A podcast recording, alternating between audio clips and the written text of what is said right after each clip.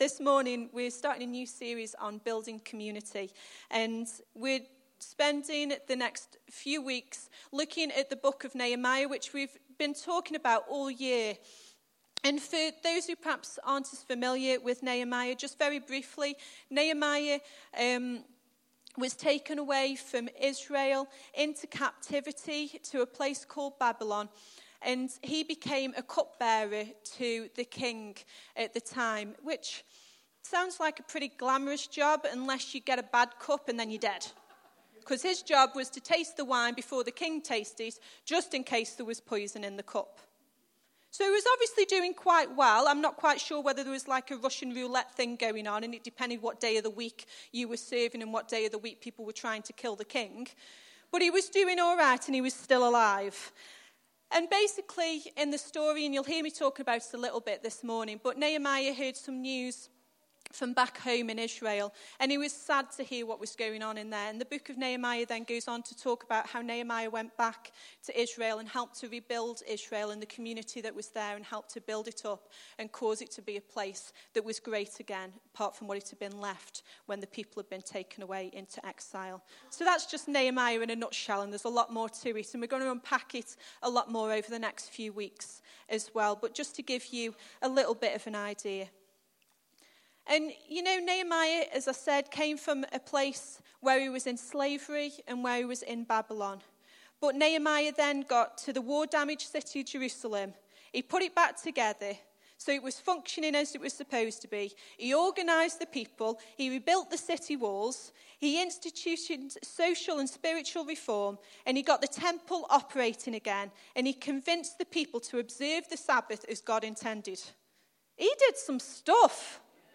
He did some stuff from a man who was a cupbearer, who was giving the cup to the king on a daily or however often he did it basis. I don't quite know how it worked. He then went and did and rebuilt a whole city, brought social structure back in again, and brought God back into the center of everything that this city did. That's amazing. Just the little old cupbearer from Babylon. And you may think to yourself, my job feels like playing Russian roulette some days. I don't feel like I'm particularly important. I feel like actually, if something took me out, no one would miss me because they'd just bring another one up to do the job that I do, to live the life that I lived. Well, actually, this morning, I'm here to tell you that God has got a plan and a destiny and a purpose for your life. And you may think that you're just a little old cupbearer in Babylon. You're not even in the place where you're meant to be. But God wants to tell you that this morning, just like He did with Nehemiah, God wants to fulfill fulfill destiny on your life. And I believe as we look at the book of Nehemiah, then we can see that by fulfilling destiny, then we each find our place. And in doing that, we can fulfill purpose for our local community and for those around us in our world. And I want to encourage you as you find your place, and some of you may be sitting there thinking, I know my place, I know what God's called me to. Some of you may be sitting there thinking, I don't even really know God, to be honest with you. I, or I'm somewhere in between those two things. That's fine. This morning, God wants to encourage you. God wants to invite you to begin a journey with Him or to carry on your journey with Him and to go forward to fulfilling the destiny that He has on, to, on your life. And I believe in fulfilling that, you will impact community and you will build the community and the people around you. It's all about finding our place in this world. You know, and destiny includes the decisions that we make. It includes character building and shaping within ourselves and being willing to change. And it includes going through the process. So often we can have big visions and big dreams about things that we want to do with our lives, things that we want to become, and yet we have to go through the process in the journey. Don't despise the day of small beginnings. Don't be, despise those first steps as you get there. I don't know about you, but I like to go and climb things, not overly much. You probably heard me talk about it before, but I like getting to the top and the end. Paul and I have uh, been having a, decision, a conversation this week about how I'm a bit of a, I can't say it properly, a list ticker. That's right, isn't it? I like to tick lists off. I'm like, yes, that's done, yes, that's done, yes, that's done. And whenever Paul forces me to go and climb something, and it's normally like that, I like the idea of it, but I don't actually want to do the process in the middle. I like thinking about it. Oh, how wonderful it would be to get to the top of that very small hill, which it normally is. And when I get to the top, I'm like, yes! I've made it. Look at the amazing view. I'm quite scared as well because I don't like heights too much, but wow. But the bit in between the, oh, how wonderful would that be, and the, yes, how wonderful I'm at the top, I really don't like it. I really don't like the, the step after the step after the step. And how many more steps are there? But can I encourage you? The process is the thing that takes you into your destiny. The process is the thing that causes you to be ready for your destiny. The process is, in actual fact, your destiny. So don't despise those small steps that you take on a daily basis. Don't be discouraged in them.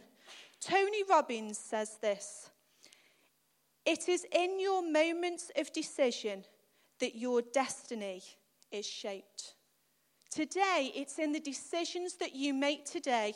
Maybe this morning it's about making a decision that actually I want Jesus to be part of my life. Maybe this morning it's about making a decision of I'm going to step out and believe in this. I'm going to serve on a team. I'm going to get involved with this. I'm, I'm going to start something new and fresh because I'm believing I'm going to get a new job. I'm going to, I believe God's calling me to another country. I'm going to start the process of doing that.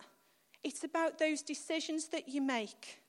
Because it's those decisions that we make that shape our destiny, but also shape the communities around us and shape the world as well.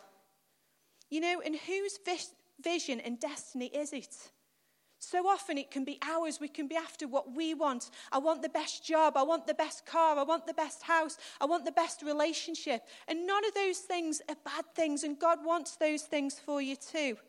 But sometimes, if it's our destiny and our thought, it can kill and break a community as much as it can make it. So make sure your vision and your destiny is fitted in with what God is calling you to. We see many things when we look back through history where communities have been broken and destroyed by one person's dream and destiny that actually isn't the will and purpose of God. You see it all the way through World War II. You see it all the way through places where there have been genocides and diff- difficult things have happened. Dis- communities have been destroyed. Yet I believe if we follow the destiny that God has got for our lives, not our own plans and purposes, not our own thoughts or our own prejudices or our own way of thinking, if we follow what God is calling us to do, then it can make a community, it can build a community, and it can bring hope to a community as well. And I really believe that there's only one question that matters. God is calling you this morning. Will you dance with the destiny that He's got for you? He's calling you to dance with Him this morning into your destiny. And you might be dancing like Tigger, like Paul, or you might be doing a foxtrot. You could even be doing line dancing if that's your thing. Whatever floats your boat, God is calling you to dance into the destiny that He's got for you today. The question is will you take His hand and start taking the steps with Him? And I've got a few points for us this morning to try and help you.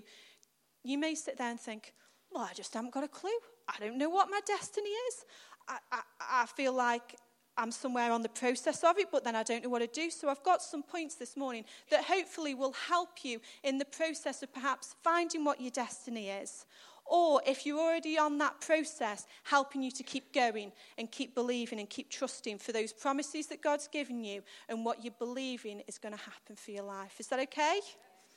Wonderful. So the first one is person next to you still awake? Give them a prod. No slippers. So, the first thing this morning is find your passion.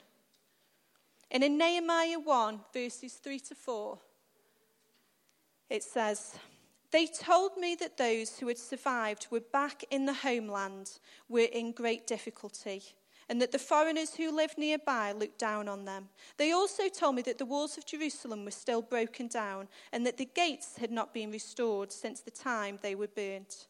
When I heard all this, I sat down and wept. This is Nehemiah talking. Nehemiah is in Babylon, he's a cupbearer. Some people have come back from Israel and they're basically saying, Jerusalem's a mess. Jerusalem is a mess. And we hear what Nehemiah does. It says, When I heard all this, I sat down and wept.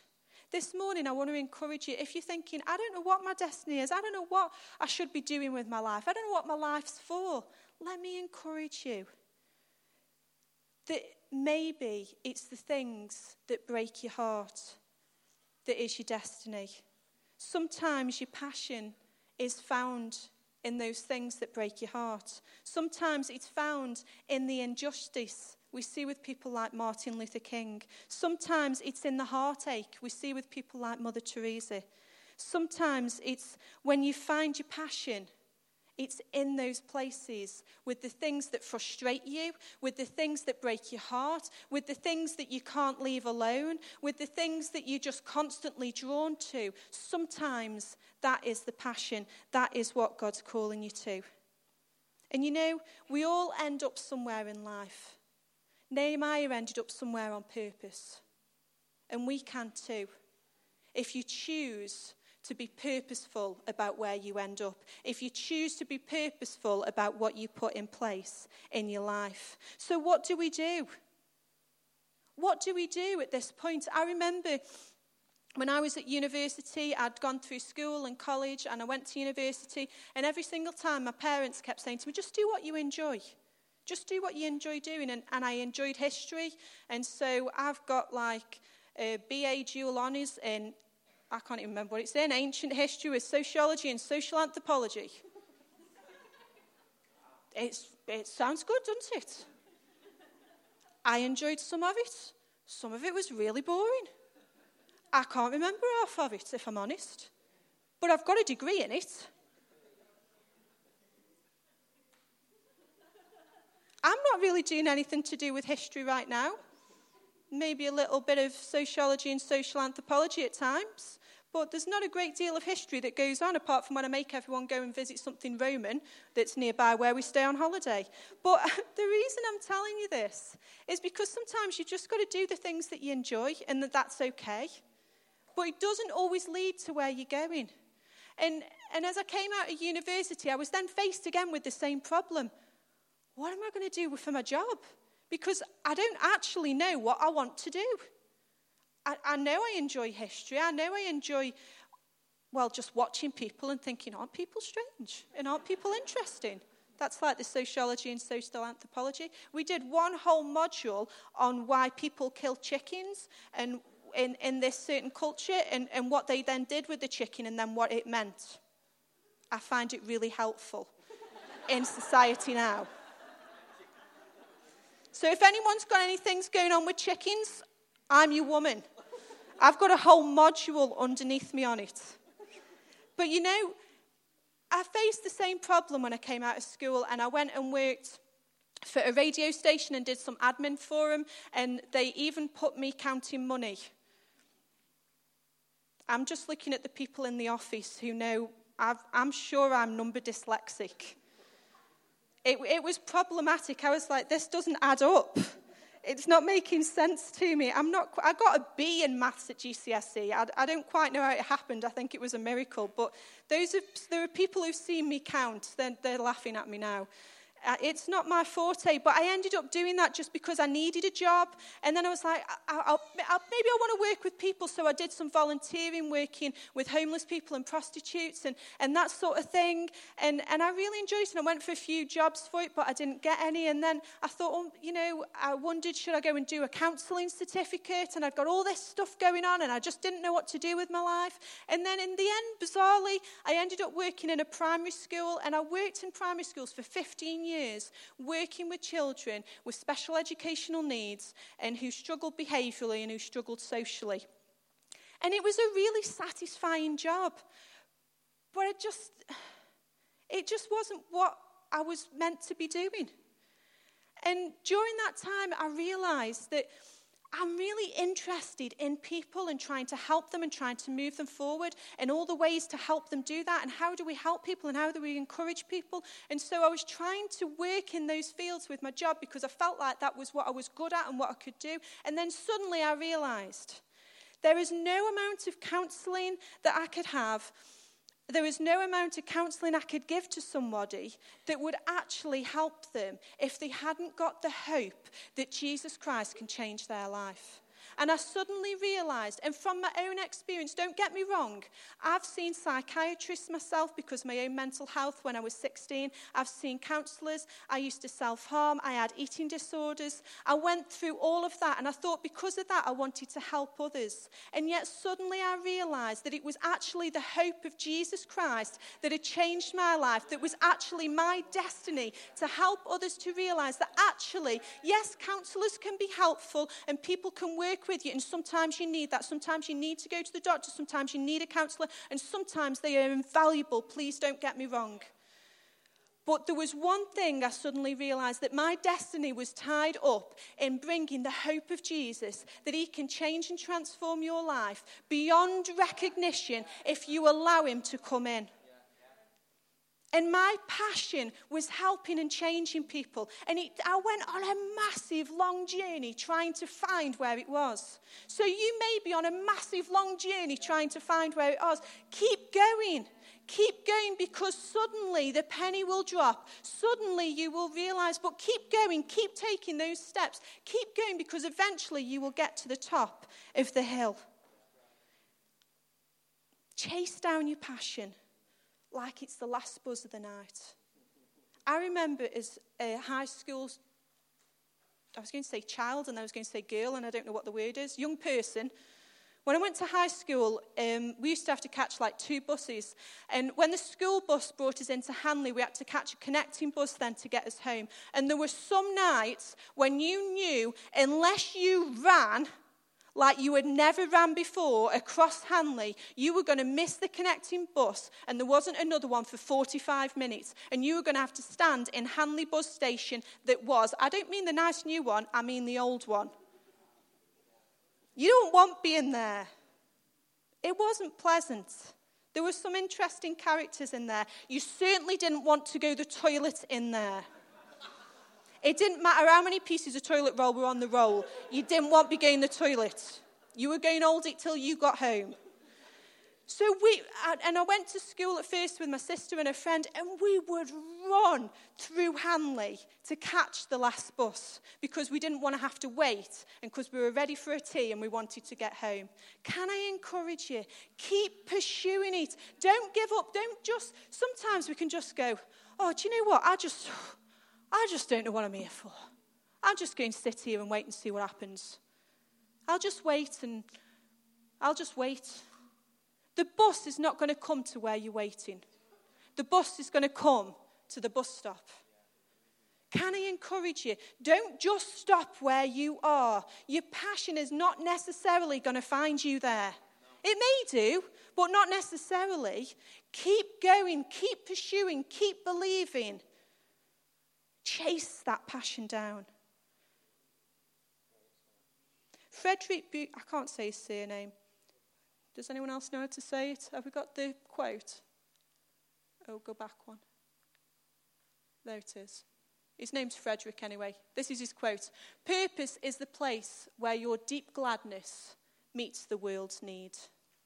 The thing that makes you glad the thing that makes you glad when you do it, the thing that you're passionate about, the thing that you can't stop thinking about, that is the thing that gonna, is going to meet the need in the world.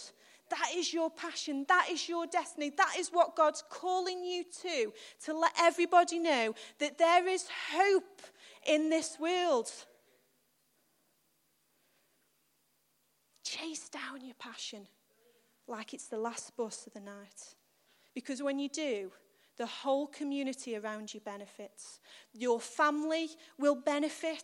Your wider family will benefit. Your street will benefit. Your wider community will benefit. When you find your passion and your purpose in life, it will change lives. Chase it down. The second thing I want to say to you is this we learn from Nehemiah to recognize the need. Nehemiah 2, verses 1 to 3 says this One day, four months later, when Emperor Xerxes was dining, I took the wine to him. He had never seen me look sad before, so he asked, Why are you looking so sad? You aren't ill, so it must be that you're unhappy.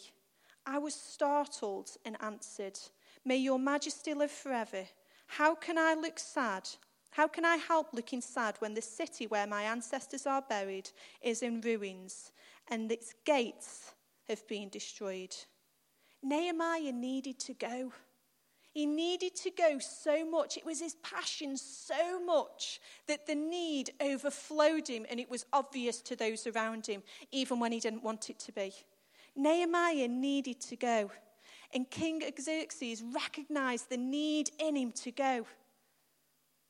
Nehemiah recognized the need in Jerusalem, and that need was then recognized beyond him, which caused a chain reaction that he was then sent.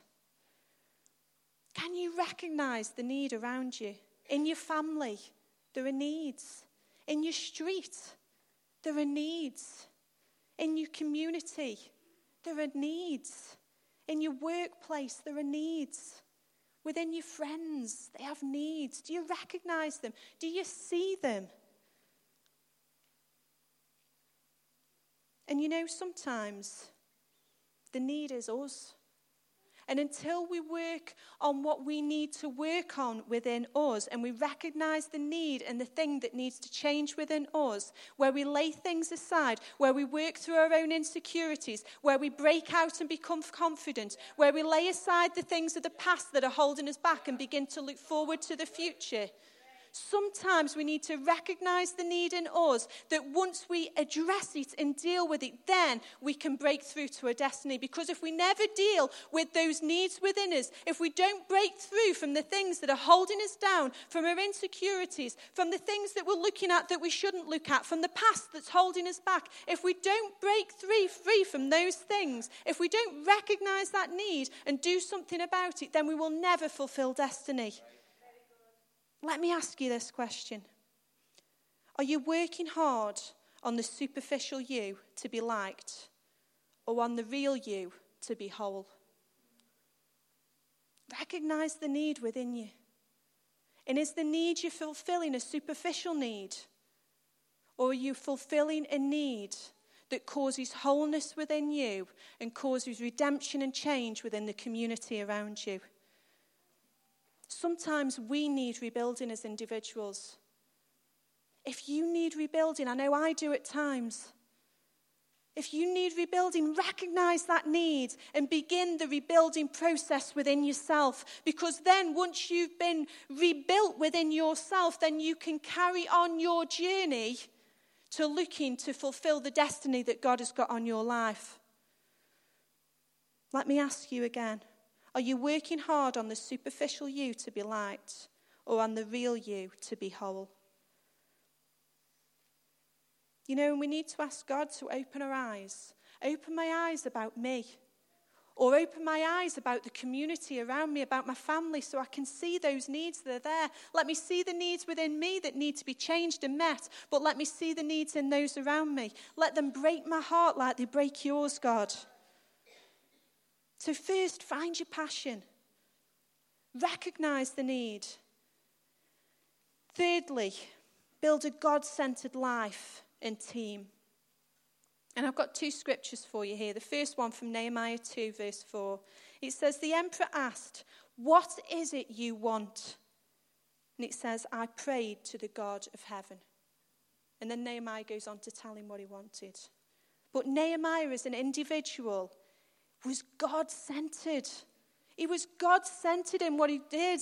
The, the king asked, What do you want? And Nehemiah prayed, Oh God, help.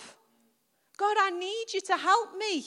As I communicate this because this could be it. This could be the thing that transforms and changes Jerusalem. And I'm so passionate about it. And it breaks my heart. And I've been waiting for months and months and not knowing what to do and praying and believing and hoping and wondering.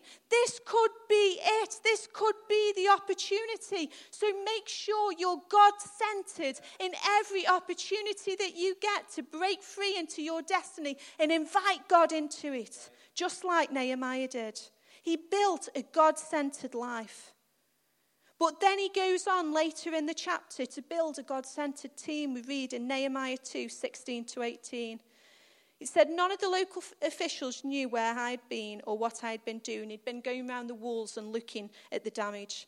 So far, I had not said anything to any of my fellow Jews, the priests, the leaders, the officials, or anyone else who would be taking part in the work. But now I said to them, See the trouble we are in because Jerusalem is in ruins and its gates are destroyed. Let's rebuild the city walls and put an end to our disgrace. And I told them how God had been with me and helped me and what the emperor had said to me. They responded, Let's start building. And they got ready to start the work. Nehemiah invited God into everything. He invited God into the individual things that he did with the king, but then he invited God into everything that he did with the people as well. It says, I told them how God had been with me. He didn't just say, Oh, check me out. Look what I've done. I've done this. I've come here. I'm going to rebuild Jerusalem. Come on, let's do it. We can do it together. Instead, he said, God has been with me. God has opened a way. God wants to be with you as you move forward into your destiny. God wants to be with you in your life. He wants to be part of your life as you parent your children. He wants to be part of your life as you go to work. He wants to be part of your life as you meet people in the street. God wants to be the center of all you do. And all you need to do is invite Him in to do it. You know, our girls are rubbish at brushing their teeth. It's like the bane of my life. It's like, have you brushed your teeth? Yes. Uh, no. And sometimes they like they have, but I won't name and shame. Please don't go and speak to them after because then I'll be in like loads of trouble. But we've got we we got like um, what they called? An electronic toothbrush. So you know when they're using it. So one of my children, I won't name her, thinks that if I say go and brush your teeth and she goes in the bathroom and stands with the toothbrush on,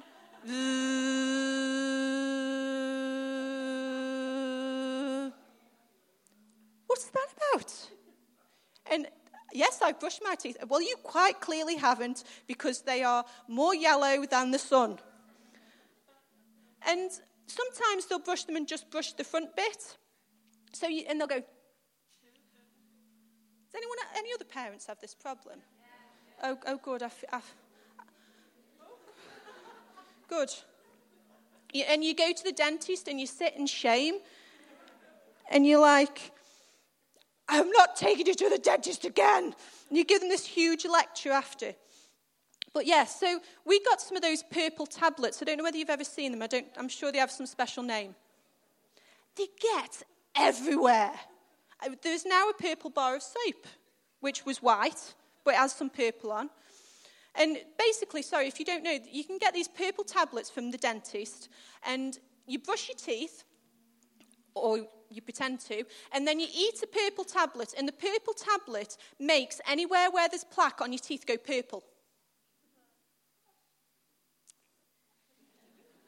It also makes your tongue extremely purple, and anywhere that it gets goes purple as well.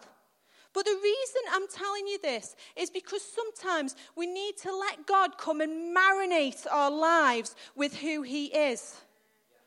We need Him to come and marinate our lives, just like those purple tablets come and marinate my kids' teeth. And it shows up. I can see where you've not brushed your teeth now. And so can you, and you can't deny it. But we need to allow God to come into our lives and marinate our lives with His Word. Marinate our lives and say, Be full of goodness, be full of gentleness, be full of love in your life. And allow me, allow me to show up those little areas where you need some work. Because as you work through and work on those areas that need some work, and we've all got them, as God highlights them to you, then it allows you to step forward closer and into your destiny. What are you marinated in? Are you marinated in God? Or are you marinated in the world? Are you marinated in the things that you look at? Are you marinated in your relationships and just that's the only thing you think about? Are you marinated in your job and it consumes you? Are you marinated in what is it? Or are you marinated in God so that when people taste you, that is what they see? Because when you've got a God centered life, when people stick things in you, God should come out.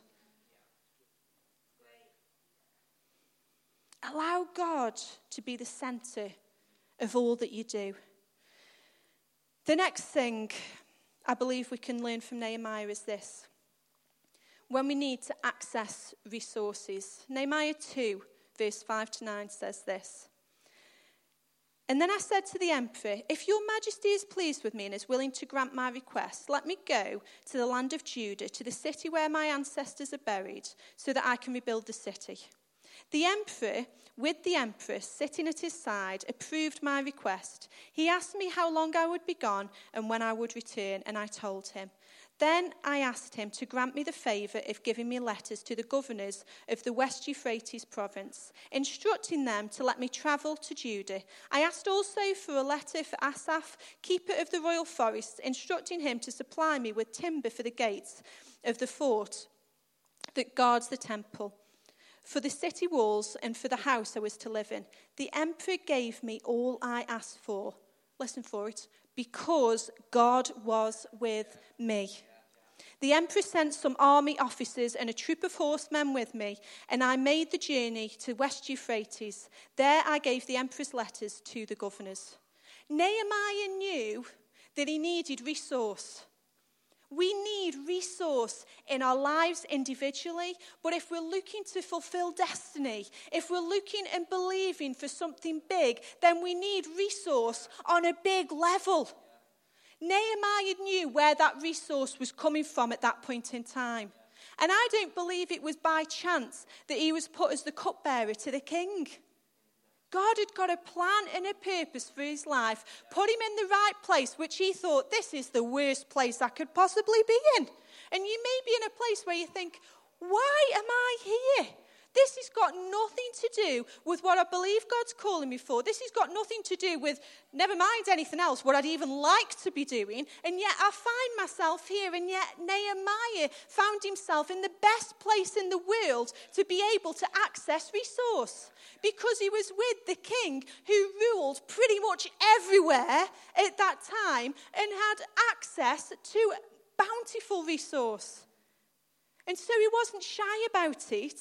Nehemiah said, If you're pleased with me, then could, could you give me some letters so I can travel so I don't have trouble traveling? And, and then actually, could, could you give me another letter so I can get some wood from this forest? And then, can I have this? And can I have this? And the king granted his request because he asked. If you're lacking in resource for your life, if you're lacking in resource in your ministry, if you're lacking in resource in things that you are doing in your job, in your business, in your family, if you are lacking in resource, can I encourage you? Go to the King of Kings and the Lord of Lords who, who owns the mountain on a, not the mountains, the sheep on a thousand hills. Get it right that's Rwanda as well. Is it scripture too? I'm sure it is. Maybe not. Anyway, but he does anyway, whether it's in the Bible or not. The cattle on a thousand hills. That's the Bible, isn't it, Mike? Mike's giving me a thumbs up. it must be so then. But God has an abundance of resource for your life. He has an abundance. But sometimes we have to be patient.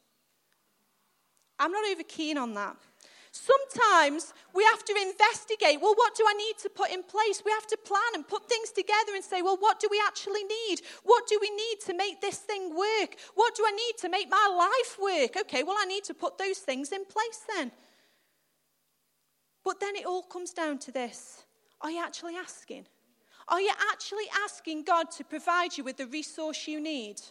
Are you actually saying, God, help me as I work through my life? God, help me as I'm building this ministry? God, help me as I'm looking to serve the community? God, help me as I'm working with the local church? God, help me in my job? God, help me in my family? Are you actually asking Him? And is God actually with you? If resource isn't coming, if you're asking, if you're planning, if you're being patient, but if resource isn't coming, you've got to ask why. You've got to say, is this the plan and purpose? Is this the right path that God has taken me on? If this isn't the right path and purpose, God, that you're taking me on, if I've gone off ski with, then God, you need to speak to me and you need to bring me back on course because I don't want to miss the destiny you've got for me. I don't want to re- miss rebuilding Jerusalem by giving the king a cup of wine every day. And Nehemiah didn't stop in that forest. Nehemiah didn't stop in that territory. Nehemiah carried on and went to Jerusalem and fulfilled his purpose. You've got to have patience sometimes and wait for that resource. You've got to investigate what you need sometimes. You've got to plan sometimes. But if you never ask, then it'll never come. And the last thing I want to say to you this morning is this Stay focused. Nehemiah 6, and we've jumped a little bit further ahead. And Paul's going to talk about this a lot more next week, I think, when opposition comes and things get difficult. But in Nehemiah 6, verse 3, Nehemiah says this I am doing a great work and I cannot come down. And you know, last time I spoke, I shared, I shared a little bit about my mum and now she's been unwell and how I've struggled with that, with my faith, and struggled to believe that she was going to be okay and that she was going to pull through. And now my dad had this great faith that he was like, yeah, she's going to be fine. And I was like, oh, shame. And um, the other, this last Sunday, she wasn't very well and she had to be admitted to hospital. She had a water infection and they were concerned whether there was other things going on and they were throwing all these big words about that you start thinking, oh my goodness, if she's got one of them, we're in trouble. And I sat at home and I thought, should I go straight to the hospital? Should I go to church? What should, what, what should I do? What should I do? And I was reminded of this scripture where it says, I am doing a great work and I cannot come down. And I really believe that God was encouraging me. And I'm not saying you shouldn't go and visit people in the hospital if they're sick. Please don't get me wrong. But God was taking me on a journey with my faith and my belief in the things that I've been struggling with over the last few years with my mum's ill health and wondering, how does this marry up? How does this work? And that God was saying to me, sometimes things will come to distract you. Things will come to take your attention away from what you're doing. But when those things come, you need to say to them, I am doing a great work and I cannot come down.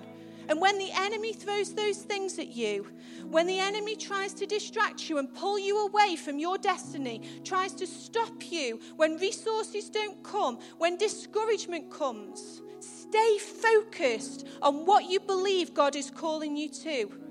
Stay focused on that great work and say, I am not coming down. You can throw ill health at me. You can throw depression at me. You can throw all of these things at me. But actually, I will not come down because I believe in this great work that I am doing. Can I encourage you? Stay focused on the things that you believe God is calling you to. Don't allow things to distract you from them. It's so easy to become discouraged. It's so easy to wonder where is God in all this? But we need to have the confidence that He will orchestrate what He has originated in our lives. Because He will. He will fulfill it if we stay focused on what He's calling us to. For those of you who are single, don't let the search for a partner and a husband discourage you and distract you from what God has called you to. For those of you who have families and children, don't let your family and your children be an excuse and distract you from what God is calling you to. Bring them with you as you go. For those of you who work and your job is is a difficult job. Don't let it distract you from what God is calling you to. Still do it, but allow it to improve you, not distract you. And we can have distractions that are good and that are bad. It depends how we work. And the enemy wants to come and distract you either with the good stuff because you get that carried away with it. It's just like, whoa, this is wonderful. Or with the bad stuff because he just wants to bring you to your knees and break you. Whatever it is for you, whatever season you find yourself in, whether it's the good distractions or the bad distractions, don't allow them to bring you away from the good work that God is calling you to do. Your dreams, your beliefs, your hopes, don't lay them aside. God has put divine potential within you to fulfill your purpose. Don't be distracted, don't lose your focus. Because ultimately, it's all about Jesus It's all about Jesus. And when we realize that it's all about Him, and when our focus is on Him and who He is and what He did, and when we realize that Jesus was not distracted when He died on the cross, Jesus was not distracted by His closest friends who said to Him, No, surely not you, you're getting it wrong. Surely you shouldn't be dying on the cross. Jesus wasn't distracted when there was, there was a fight in the Garden of Gethsemane when He was being taken away. He didn't join in with that fight to stop his destiny and purpose, but he said, No, stop. And he walked into that destiny and purpose of the cross because he knew the power and the victory that was there. Can I encourage you this morning when you stay focused on Jesus, when you stay focused on the plans and the purposes for the promises that he's put over your life, that it is in that place, it is in that place where hope and joy and life is born. I'm going to read to you from Matthew if the band want to join me. Matthew 16, verse 16 to 18 in the message says this. And this is when Jesus was asking his disciples, and they've been talking, and he said, You know, people are saying that I'm this person and I'm that person, but, but who do you actually think I am? Who do you think I am? And it says this Simon Peter said, You're the Christ, the Messiah, the Son of the living God. Jesus came back. God bless you, Simon, son of Jonah. You didn't get the answer out of books or from teachers. My Father in heaven, God Himself, let you in on this secret of who I really am. And now I'm going to tell you who you really are. You are Peter, a rock. This is the rock on which I will put together my church. A church so expansive with energy that not even the gates of hell will be able to keep it out. Peter knew who Jesus really was. Peter knew who he really was. Do you know who Jesus really is? Do you know who he really is when you're looking for your passion? Do you know who he really is when you're trying to recognize the needs within you and the needs around you? Do you know who Jesus is when you're trying to put him at the center of your life? Do you know who he is when you're trying to access those resources? Because if you don't, they're all going to fall down and fall short. Do you know who He is when you need to stay focused? Do you know that He's the King of Kings and the Lord of Lords? Do you know that He's the one who died on the cross because He loved you and He wanted to save you? Do you know that He promises He will never leave you or forsake you? Do you know that He promises to give you His peace? Do you know that He promises to love you with an unquenchable love? Do you know who He really is? Because when you finally and truly know who He really is, at this point, Jesus will say to you, And now I'm going to tell you